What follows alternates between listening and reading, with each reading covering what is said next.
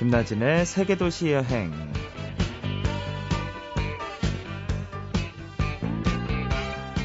안녕하세요. 김나진입니다. 어, 새해가 되고 나서 야심차게 몇 가지 계획을 세워봤는데 작심삼일에 그쳤고요. 또다시 으쌰으쌰 잘해보자고 마음을 먹었는데 다시 작심삼일. 그렇게 몇 번을 하다 보니까 1월이 훌쩍 지나가 버렸네요. 이 시간이 모래알처럼 손가락 사이로 빠져나가는 기분이에요. 오늘 일요일만큼은 꼭 부여잡고 싶은 마음으로 잠시 후에 오늘의 여행가 모셔볼게요.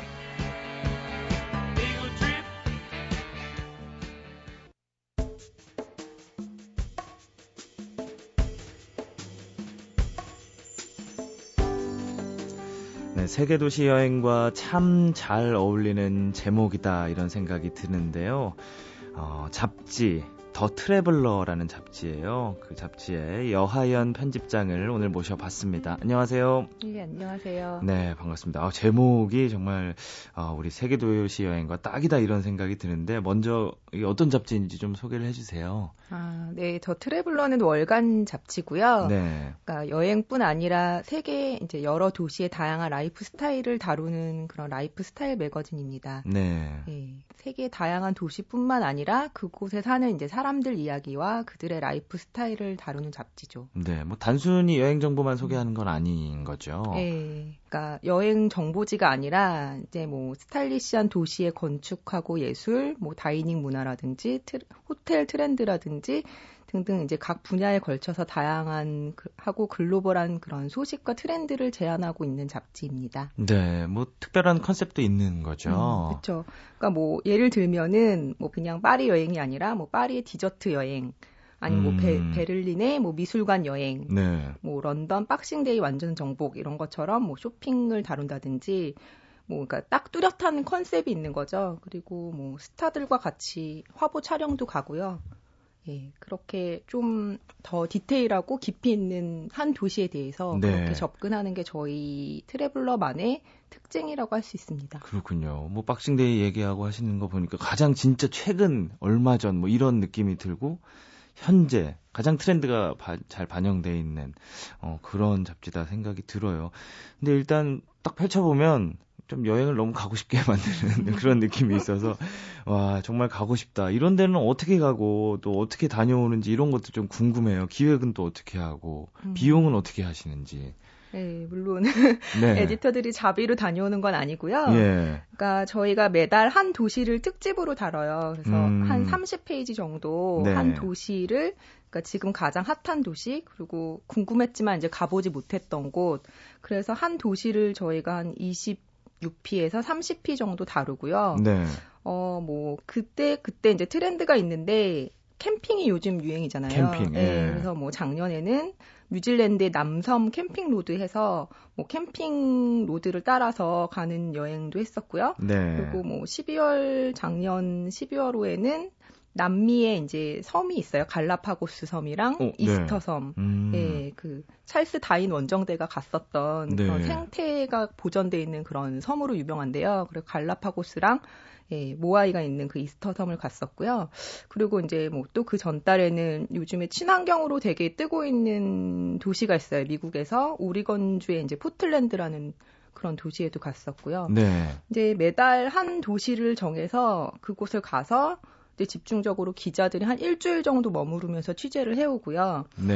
음, 보통 이제 그 도시를 갈 때는 저희가 이제 비용이 들잖아요. 그러니까 그 도시에 관련된 뭐 관광청이라든지 대사관이라든지 뭐 여러 관계 기관 협찬으로 진행을 하죠. 음, 아, 그렇군. 자비로 다녀오는 네, 건 자비로 아니고. 다녀오지 네. 않고 아마 이제 뭐 다른 여행 방송 프로그램이나 TV에서도 네. 그런 비슷한 루트와 프로세스로 아마 가지 않을까 싶어요. 네, 그렇군요. 어, 어, 떻게 이루어지는지 참 궁금했어요. 예, 잡지 뭐 이런 것들이. 보통 그러니까 한 30페이지 정도. 어, 이 말씀을 들어보니까 뭔가 이제 좀 차별화가 돼 있고 이런 것 같은데 어떤 목표나 타깃이 있을 것 같아요. 어떤 사람들을 대상으로. 예. 음. 어떻게 봤으면 좋겠다 이런 좀 편집장으로서의 바람이 있을 것 같은데. 네. 저희는 이제 더 트래블러는 사실 여행 초보자를 가- 위한 잡지는 아니에요. 그러니까 뭐 네. 두 번째, 세 번째 여행을 그 도시를 가고 싶, 가는 그런 사람들을 위한 잡지라고 할 수 있는데요. 아무래도 이제 좀 고급 정보가 많이 담겨 있기 때문에 여행 초보자들은 처음 보면 좀 아, 낯설다, 좀 어렵다 이렇게 생각할 수도 있어요. 네. 왜냐하면 뭐 파리나 런던도 안 가봤는데 뭐 베를린이 나온다든지 뭐 베를린도 안 가봤는데 베를린 뭐 아트에 대해서 다룬다든지 네. 이렇게 좀 전문적으로 다루다 보니까 좀 생소하게 뭐 생각할 수도 있지만 요즘 여행자들의 이제 시선이나 눈높이도 굉장히 높아졌거든요. 그래서 예. 그런 눈높이에 맞추기 위해서 그러니까 여행 초보자가 아니라 두 번째, 세 번째 이제 그 도시를 여행을 하고 싶어하는 사람들을 위한 그런 잡지라고 할 수 있습니다. 네, 그러니까 어, 처음 가는 분들보다는 좀 더 이렇게 깊숙이 알고 싶은 분들. 네. 네. 그럼 뭐 예를 들면 어떤 게 있을까요? 오, 예를 들면은 네. 이제 뭐 파리를 간다고 하면은 네. 항상 네. 이제 처음 가는 사람들은 항상 그 도시의 시그니처 장소들을 가잖아요. 뭐 유명한데. 네, 유명한데 네. 관광지, 예. 대표적인 관광지 뭐 에펠탑, 샹제리제 거리, 뭐 몽마르트 언덕 이런 곳을 가는데 그쵸. 이제 사실 저희 잡지가 가면은 그런 곳들은 이제 너무 유명한 곳이니까 뭐 파리의 미슐랭 스타 레스토랑을 다룬다든지 어허, 아니면 뭐 네. 디저트가 가장 맛있는 곳 음... 아니면 뭐 이런 최근 생긴 뭐 작은 미술관이라든지 그래서 좀 더 파고 들어가서 그 도시의 이제 속살을 보여주는 그런 기획들을 하죠. 뭐. 네. 어, 물론 뭐 여행의 이 정석이라든가 이런 게 없지만 하여튼 두 번, 세 번 가시는 분들이 보면 가장 좋고 예. 또뭐 그렇지 않더라도 처음 가시는 분들은 이쪽으로 도전해봐도 괜찮은 예, 거죠. 음. 예. 아, 그렇군요. 저, 제가 한번 도전을 해봐야겠네요. 음. 이제 기본 관광만 했었기 때문에, 어, 이걸 보면, 뭐 치즈 여행 이런 거는 왠지 좀 스윗한 느낌이 들어가지고, 음. 한번 다녀오고 싶다, 이런 생각이 드네요. 음. 근데, 이, 이렇게 많은 곳들을 다루는 편집장이시면, 어, 제 생각에는 그냥 사무실에 앉아서 기사들이 이렇게 올라오는 송고해 오는 기사들을 보고 뭐 작가들이 보내는 원고를 그냥 보고 편집만 하실 것 같아요. 정작 여행은 많이 다니실 수 있나요? 음, 그러니까 아무래도 기자들은 매달 한 번 이상 출장을 네. 가고요. 네, 네. 근데 저 같은 경우는 기자들처럼 많이 다니진 못하고 뭐 1년에 한 4번, 4, 5번 어... 정도 가는데 그러니까 뭐 두세 달에 한 번 정도씩 가는데요. 저는 여행보다는 사실 출장을 많이 다녔었어요. 아, 출장으로. 네. 거의 뭐 일로 가셔야 되는 네, 거네요. 네, 그렇죠. 그래도 그 중에서 이렇게 뭐 일로 가시지만 굉장히 기억에 남는 어, 출장? 기억에 남는 네. 여행이 있다면 어떤 게 있을까요? 네. 네. 저는 사실 도시를 저도 처음 갔을 때보다는 네. 사실 두 번째 갔을 때 두 번 갔던 두 번씩 이상 갔던 도시들이 좀 좋더라고요. 그러니까 처음에는 잘 모르지만 사람도 왜 두 번 보고 세 번 보고 이러면 그 사람의 보이지 않았던 그런 그렇죠. 모습들이 보이잖아요. 네. 그래서 도시가 그렇게 다가올 때 더 매력적인 것 같은 거예요. 음. 그래서 뭐 두 번 이상 갔던 도시는 뭐 굉장히 많아요. 파리도 많이 갔고 뭐 방콕, 교토, 프로방스, 뭐 바르셀로나 등등 많이 갔었는데 네. 음, 가장 사실 많이 갔던 도시는 파리고요. 네. 파리에 아무래도 아티스트들이 많다 보니까 뭐 인터뷰 때문에 파리를 많이 갔었고 그다음에 이제 프로방스를 두 번 갔는데 개인적으로 저는 프로방스를 좀 가장 좋아해요. 어, 네. 뭐 이유가 따로 있나요? 음. 이제 사실 파리 사람들은 좀 쌀쌀맞잖아요. 네. 좀 좋게 말하면 쿨하고 나쁘게 말하면 불친절한데 네. 그래서 막 일본에서는 파리 여행을 갔다 온 사람들을 위한 심리 치료 프로그램까지 있다고 해요. 음. 거기서 너무 상처받고 와서 불친절한 네. 그런 파리는 이제 익숙해지기 전까지는 네. 처음엔 좀 낯설거든요. 그리고 특히 동양인들에게 굉장히 좀 불친절한 편이라서 음. 근데 이제 프랑스 프로방스 같은 경우는 남프랑스 지역 사람들은 이제 파리 사람들에 비해서 상대적으로 굉장히 친절하고요. 네. 음, 날씨도 이제 좀 남쪽에 있으니까 지중해성 기후라서 따뜻하고 풍광이 굉장히 아름다워요. 음. 풍광과 또 날씨 그런 것 때문에 굉장히 인상이 많이 기억에 남으셨네요. 그런데 그 뭐 날씨 이런 것뿐만 아니고 그곳에 어떤 사람이나 뭐 본인이 좋아했던 부분이 있으면 그런 것 때문에 또 기억이 많이 남을 네, 것 그쵸. 같은데. 네. 사실 프로방스 이제 좋아하게 된 이유는 피터 게더스라고 그 미국의 되게 유명한 시나리오 작가고 네. 이제 그 랜덤하우스라는 유명한 출판사의 편집장이 있는데 그분이 음. 쓴 프로방스에서 온 고양이라는 책이 있어요. 네. 네. 그래서 그게 이제 자신의 고양이랑 애인이랑 같이 프로방스에서 살면서 그 사는 이야기를 쓴 에세이인데 그게 이제 되게 많이 히트가 됐죠. 그래서 네.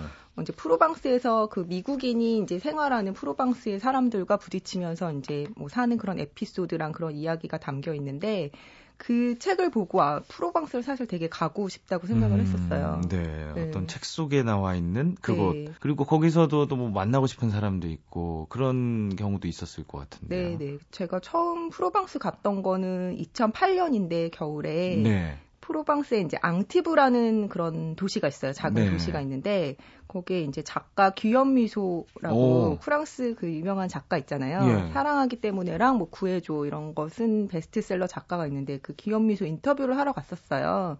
그래서 그가 고향이 앙티브고 굉장히 이제 유명한 베스트셀러 작가가 됐음에도 불구하고 파리에서 활동을 안 하고 이제 자기 네. 작은 그 앙티브라는 고향에서 살고 있었는데 이제 인터뷰 요청을 했는데 이제 앙티브에 있는 그런 뭐 작은 카페에서 만나자고 하더라고요. 네네. 거기서 만나기로 했는데 이제 그분 핸드폰 번호도 없고 사실 이제 이메일로 몇, 네.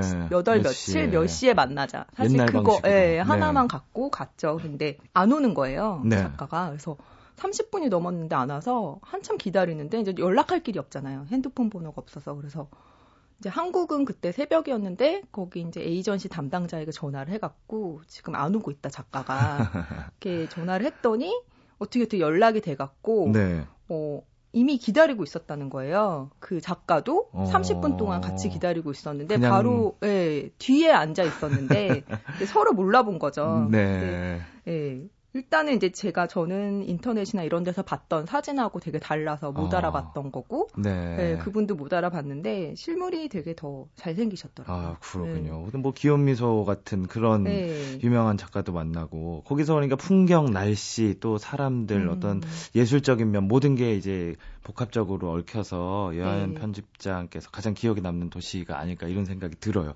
네. 그러면 어, 그 여한 편집장께서 이제 다니시면서 뭐 프랑스의 여러 도시 다니시면서 좀 이 노래 참 좋았다 하는 곡 음. 있으면 저희에게 좀 추천을 좀 해주시겠어요? 네. 그러니까 프랑스 여행을 갈 때는 사실 좀 왠지 샹송 같은 노래를 좀 듣고 싶잖아요. 분위기를 좀 잡고 네, 싶어요. 그렇죠. 네. 그래서 이제 이때 한창 2008년에 여행했을 때 들었던 노래고요. 그 네. 이후에도 이제 뭐 프랑스 여행 가면은 여행 갈 때마다 자주 듣는 노래인데요. 카를리 브리니의 마 주네스라는 네. 노래가 있어요. 네, 이 노래 함께 들어보고 다시 여행 떠나보도록 하겠습니다.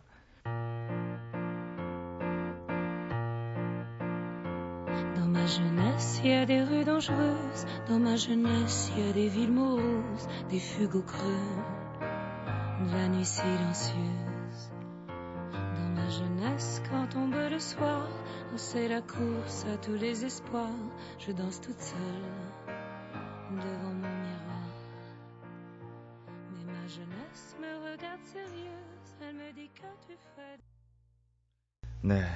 역시 좀 프랑스랑 어울린다 이런 생각이 들어요. 여하연 편집장께서 오늘 추천해 주신 칼리브루니의 마주네스 함께 들으셨어요.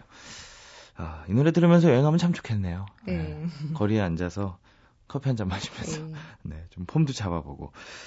자, 어, 야한 편집장과 이 프로방스에 대해서 얘기를 하고 있는데요. 음, 가장 좋았던 곳이 그럼 프로, 방스인 거네요. 좀더 네. 자세히 좀 얘기를 해주실 수 네, 있을까요? 프로방스는 사실 이제 남프랑스를 일컫는데요. 네. 그쪽에서 네. 이제 꼬뜨다지르라고 해안가에 있는 마을들이 있어요. 니스 아래쪽에 음. 있는 마을들인데 이제 니스와 깐느 사이 앙티브라는 작은 마을이 있어요. 네. 네 거기 아까 이제 마, 만났던, 그 만났던 그 기업 미소를 만났던 앙티브는 어 사실 되게 그 크기는 작은데 인구가 7만여 명밖에 살지 않는데 바캉스 철에는 이제 25만 명이 몰려드는 그렇죠, 그렇죠. 예, 네. 프랑스의 대표적인 휴양지예요. 바닷가가 있고 예, 그런데 여기 이제 피카소가 살았었어요. 아, 예술가들이 많아요. 예, 네. 사실 프로방스는 되게 빛이 아름답고 기후도 좋고 자연 풍광이 너무 아름다워서 어, 많은 그런 예술가들이 살았었거든요. 네. 뭐 피카소뿐만 아니라 니스에 이제 마티스가 말년을 보냈고요.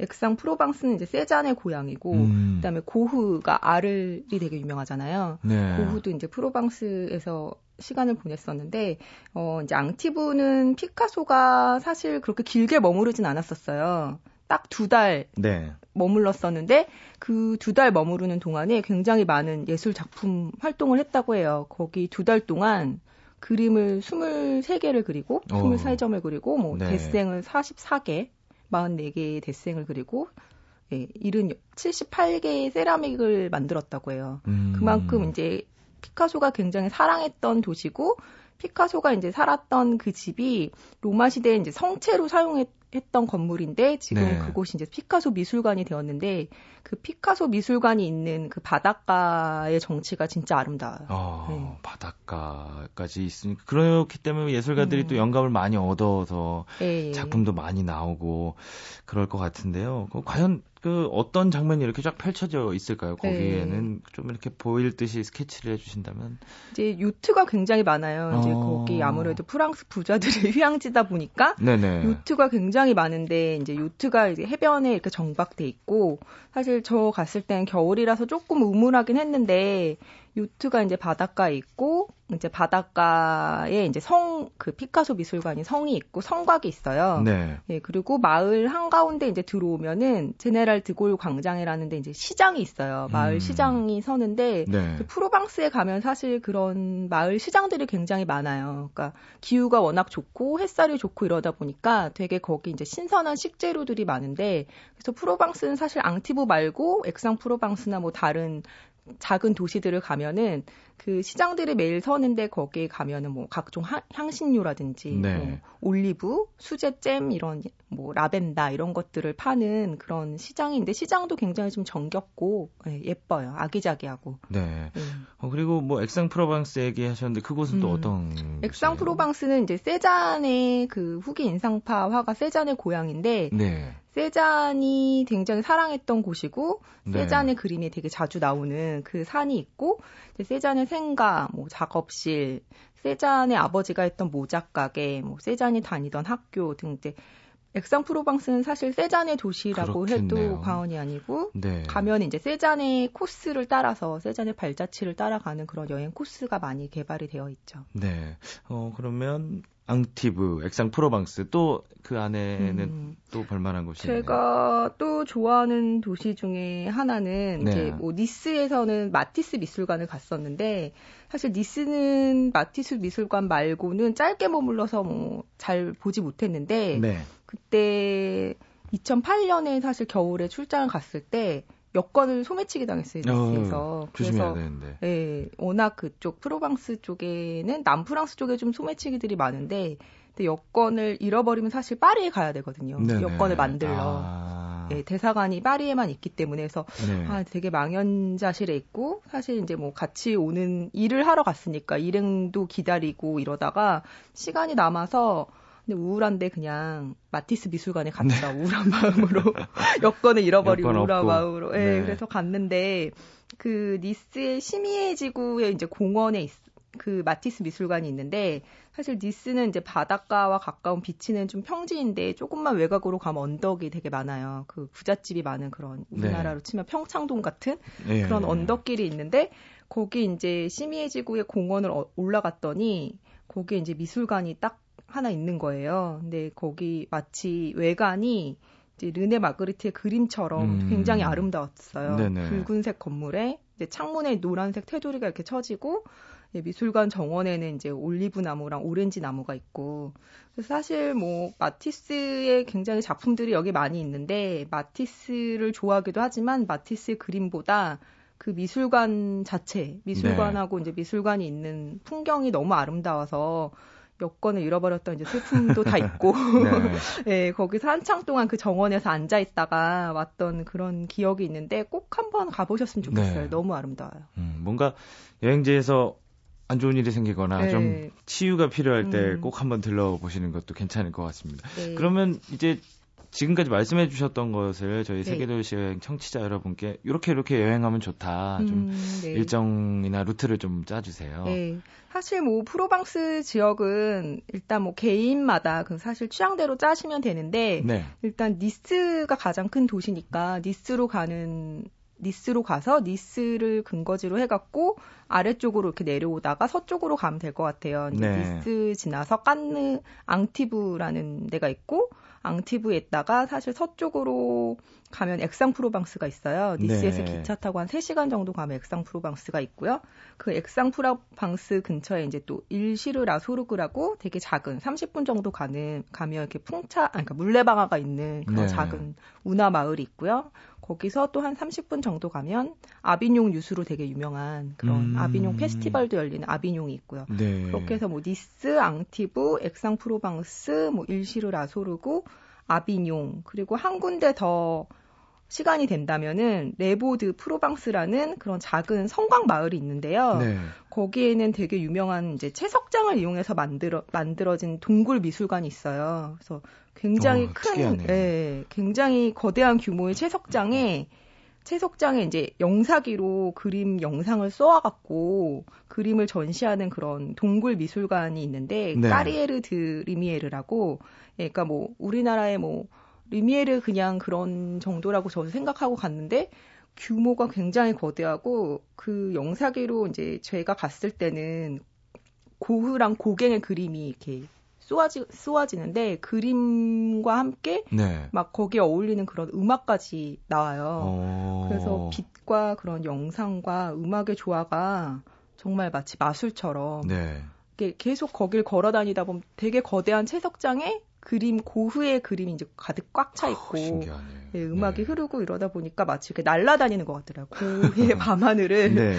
예, 제가 막 해바라기 밖과 그런 밤하늘을 나르는 것 같은 네. 그런 기분을 느낄 수 있는 굉장히 멋진 곳이에요. 그렇군요. 와, 뭐또 동굴 미술관이라는 게 좀 좀더 음. 색다른 느낌도 들고요. 예. 그렇습니다. 어, 굉장히 이 안에 많은 도시들이 숨어 있네요. 정말 갈 데 많네요. 아, 이거 예. 잘 참고해서 우리 청취자 여러분께서도 어, 계획하실 때 참고하시면 좋을 것 같습니다. 자, 오늘은 여행 잡지 더 트래블러의 여하연 편집장님과 함께 했어요. 오늘 나와주셔서 고맙습니다. 네, 감사합니다. 네.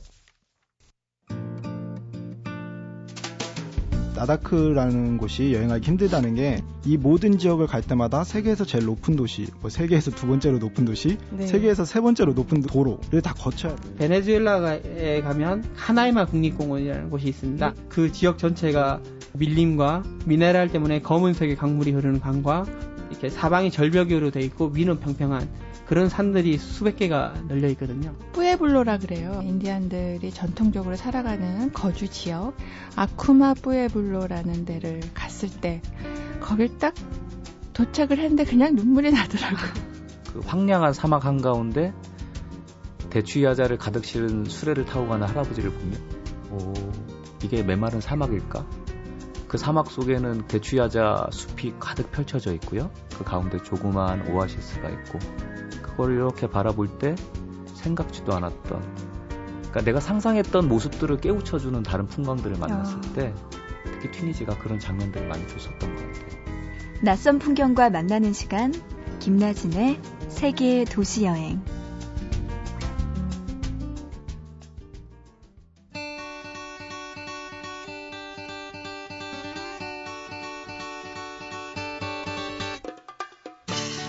네, 겨울만 되면 이 아랫목에 옹기종기 앉아서 귤, 네, 참 열심히 또 까먹기도 하고 그러는데요. 어, 왠지 이분 귤과 잘 어울리는 것 같습니다. 아, 여행 작가 이하람 씨 나와주셨어요. 안녕하세요. 네, 안녕하세요. 귤하고 잘 어울리나요? 괜찮으세요? 네, 네, 상큼하잖아요. 네. 아, 근데 또 상큼한 것과는 별도로 좀 저는 이렇게 그동안 따뜻해서 좋아하는데 맞아요. 다시 추워졌어요. 그렇죠. 아. 겨울에 그래서 따뜻해졌다고 아 이제 다시는 추위가 안 오겠지 이렇게 방심하시면 안 돼요. 네, 그러니까요. 네. 아 근데 이번 겨울이 그래서 그런지 좀 길게 느껴지기도 해요. 근데 또 이렇게 매주 여행 그려보기 때문에 좀 알찬 겨울이 되는 것 같고 그런데 이제 또 어떤 여행지 소개를 해주실까요? 네, 지금 평창이 떠들썩한 거 아시죠? 음, 저기 MBC에서도 촬영 많이 가던데 네. 평창 스페셜 올림픽. 그렇죠. 네. 내일 모레죠. 29일 화요일에 개막을 하는데요. 어제 오늘 주말을 통해서 해외 선수들이 많이 입국을 했더라고요. 네. 많은 분들이 아직까지 뭐 평창 올림픽 하면 2018년에 하는 거 아니야? 이렇게 오, 생각을 네. 하시는데 이 스페셜 평창 스페셜 올림픽이 지적 장애인을 위한 올림픽이잖아요. 네. 규모도 뭐 동계 올림픽 버금 간다고 해요. 전 세계 113개 에서 무려 만 명이 넘는 선수들이 참가를 하는데 이 29일부터 다음 달 5일까지 8일 동안 열리잖아요. 네. 이 스페셜 올림픽이 좋은 게요. 입장권 하나만 사시면 전 경기 관람이 오, 가능해요. 종목에 상관없이. 예. 그래서 이제 겨울 스포츠 같은 거 직접 눈으로 보고 싶다. 알파인 스키 이런 거 멋있잖아요. 네. 그러신 분들은 평창에 가시면서 경기도 보시고 또 평창 여행 덤으로 하시면 좋겠죠. 네. 이 스페셜 올림픽도 4년마다 하는 거니까 또 우리나라에서 하니까 이런 기회를 놓치면 안 될 것 같다 이런 생각이 드네요. 음, 근데 평창 하면 딱 떠오르는 여행지, 어, 좀 소개 좀 해주세요. 잘 모르겠어요. 저는. 네. 평창이 사계절 내내 정말 네. 인기 있는 여행지예요. 그 봄, 여름, 가을, 겨울 언제 가셔도 좋은데 평창 평균 해발 고도가 700m거든요. 오, 이 700m가 인간하고 자연한테 가장 이제 적합한 아, 고도라고 아, 해요. 예, 예. 그래서 뭐 평창의 슬로건이 해피 700 이걸 내걸고 이제 관광 산업을 하고 있는데 음. 평창 여행 아무래도 영순이는 여기죠. 대관 영목장. 아, 아 많구나. 네. 네. 거기 일단 가셔야 되고요. 네. 이 목장이 얼마나 크냐면요.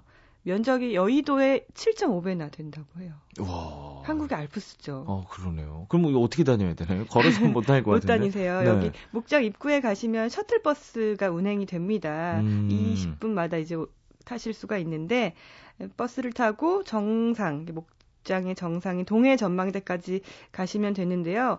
이 목장길을 따라서 한 10분 정도 셔틀버스가 이제 올라가고요. 네. 올라가시면서 이제 창 밖으로 뭐 소, 말, 양 음. 이런 진짜 초원을 거닐고 있는 동물들을 보실 수가 있어요. 우와. 동물원이 아니잖아요. 그렇죠. 예, 진짜 자연 속에 뛰노는 동물들인데 이 동물들 말고도 목장의 풍차, 네네. 굉장히 이국적인 풍차들이 이제 있죠. 그렇군요. 사진 찍으시기에도 굉장히 예쁜 사진이 나올 거예요. 네, 풍차도 있고 이렇게 초원이나 이런 것도 눈 덮여 있는. 아, 예, 너무 예뻐요. 강원도니까 또. 네, 예. 이맘때 가시면은 정말 설원, 설원 음. 눈 쌓인 이 목장을 보실 수가 있는데 저는 사실 못 가봤어요. 네네. 그 겨, 가을에만 가고 여름에만 가봐서 푸른 초원은 봤는데 또 눈 쌓인 어... 초원은 어떤 모습일지 궁금하네요. 그러네요. 아, 그리고 또 그 지역에는 음식도 유명한 거 많은데 뭐 메밀이라든가 또 소설 메밀꽃 필 무렵 뭐 이런 것들 평창 주변 예. 뭐 이렇게 봉평 뭐 이쪽이죠. 예 맞아요. 네. 그 소설에 이런 구절이 등장해요. 소금이 하얗게 뿌려진 것 같은 메밀밭. 어. 이거를 사실 보시려면 가을에 가셔야 가을, 돼요. 가을. 예, 예, 가을에 가셔야 되는데 메밀 요리는 뭐 겨울에 드셔야 맛있거든요. 그렇죠. 요리는. 예. 네. 그 숙취해소에 메밀만큼 좋은 게 없다 이런 음. 말씀을 하시더라고요. 메밀 요리 맛보실 수 있고 또 그 메밀 꽃이 못 보더라도 이호석 생가나 이호석 문학관에 들려서, 들리셔서 이 좀 문학의 향기에도 취해 보시고 그리고 메밀 국수 드시고 그럼 되겠죠. 네, 아, 이런 게 사실 겨울에 더 잘 어울리는 음식이거든요. 그리고 또 뭐 막국수라든가 이런 것도 좀 잘 어울리고 맞아요. 그렇죠? 겨울하고 좀 잘 맞는 것 같아요. 네.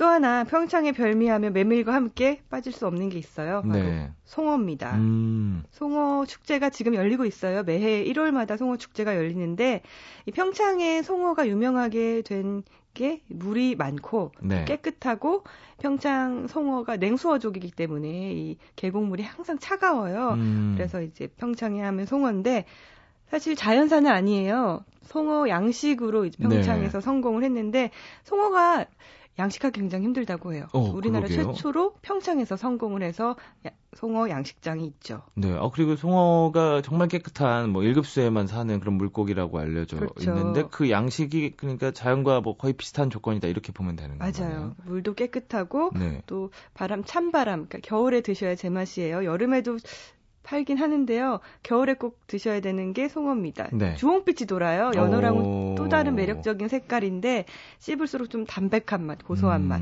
그리고 송어 튀김도 맛있고요. 송어 매운탕도 맛있고요. 평창은 참 식도락가들한테 사랑받는 곳이에요. 네, 그러네요. 아, 이 올림픽으로 시작해서 먹는 걸로 끝이 나는 예, 겨울 평창 여행 한번 꼭 가보셨으면 좋겠습니다. 네.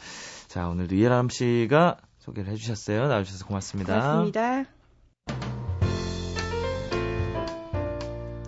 네, 늘 놀라운 것들이 우리 앞에 펼쳐지는데요. 태양을 가리는 구름 같은 게 있어서 그것들을 못 볼 수도 있습니다. 아마 이런 게 여행을 가고 안 가고의 차이가 아닐까 이런 생각이 들어요. 지금까지 세계도시 여행 김나진이었습니다.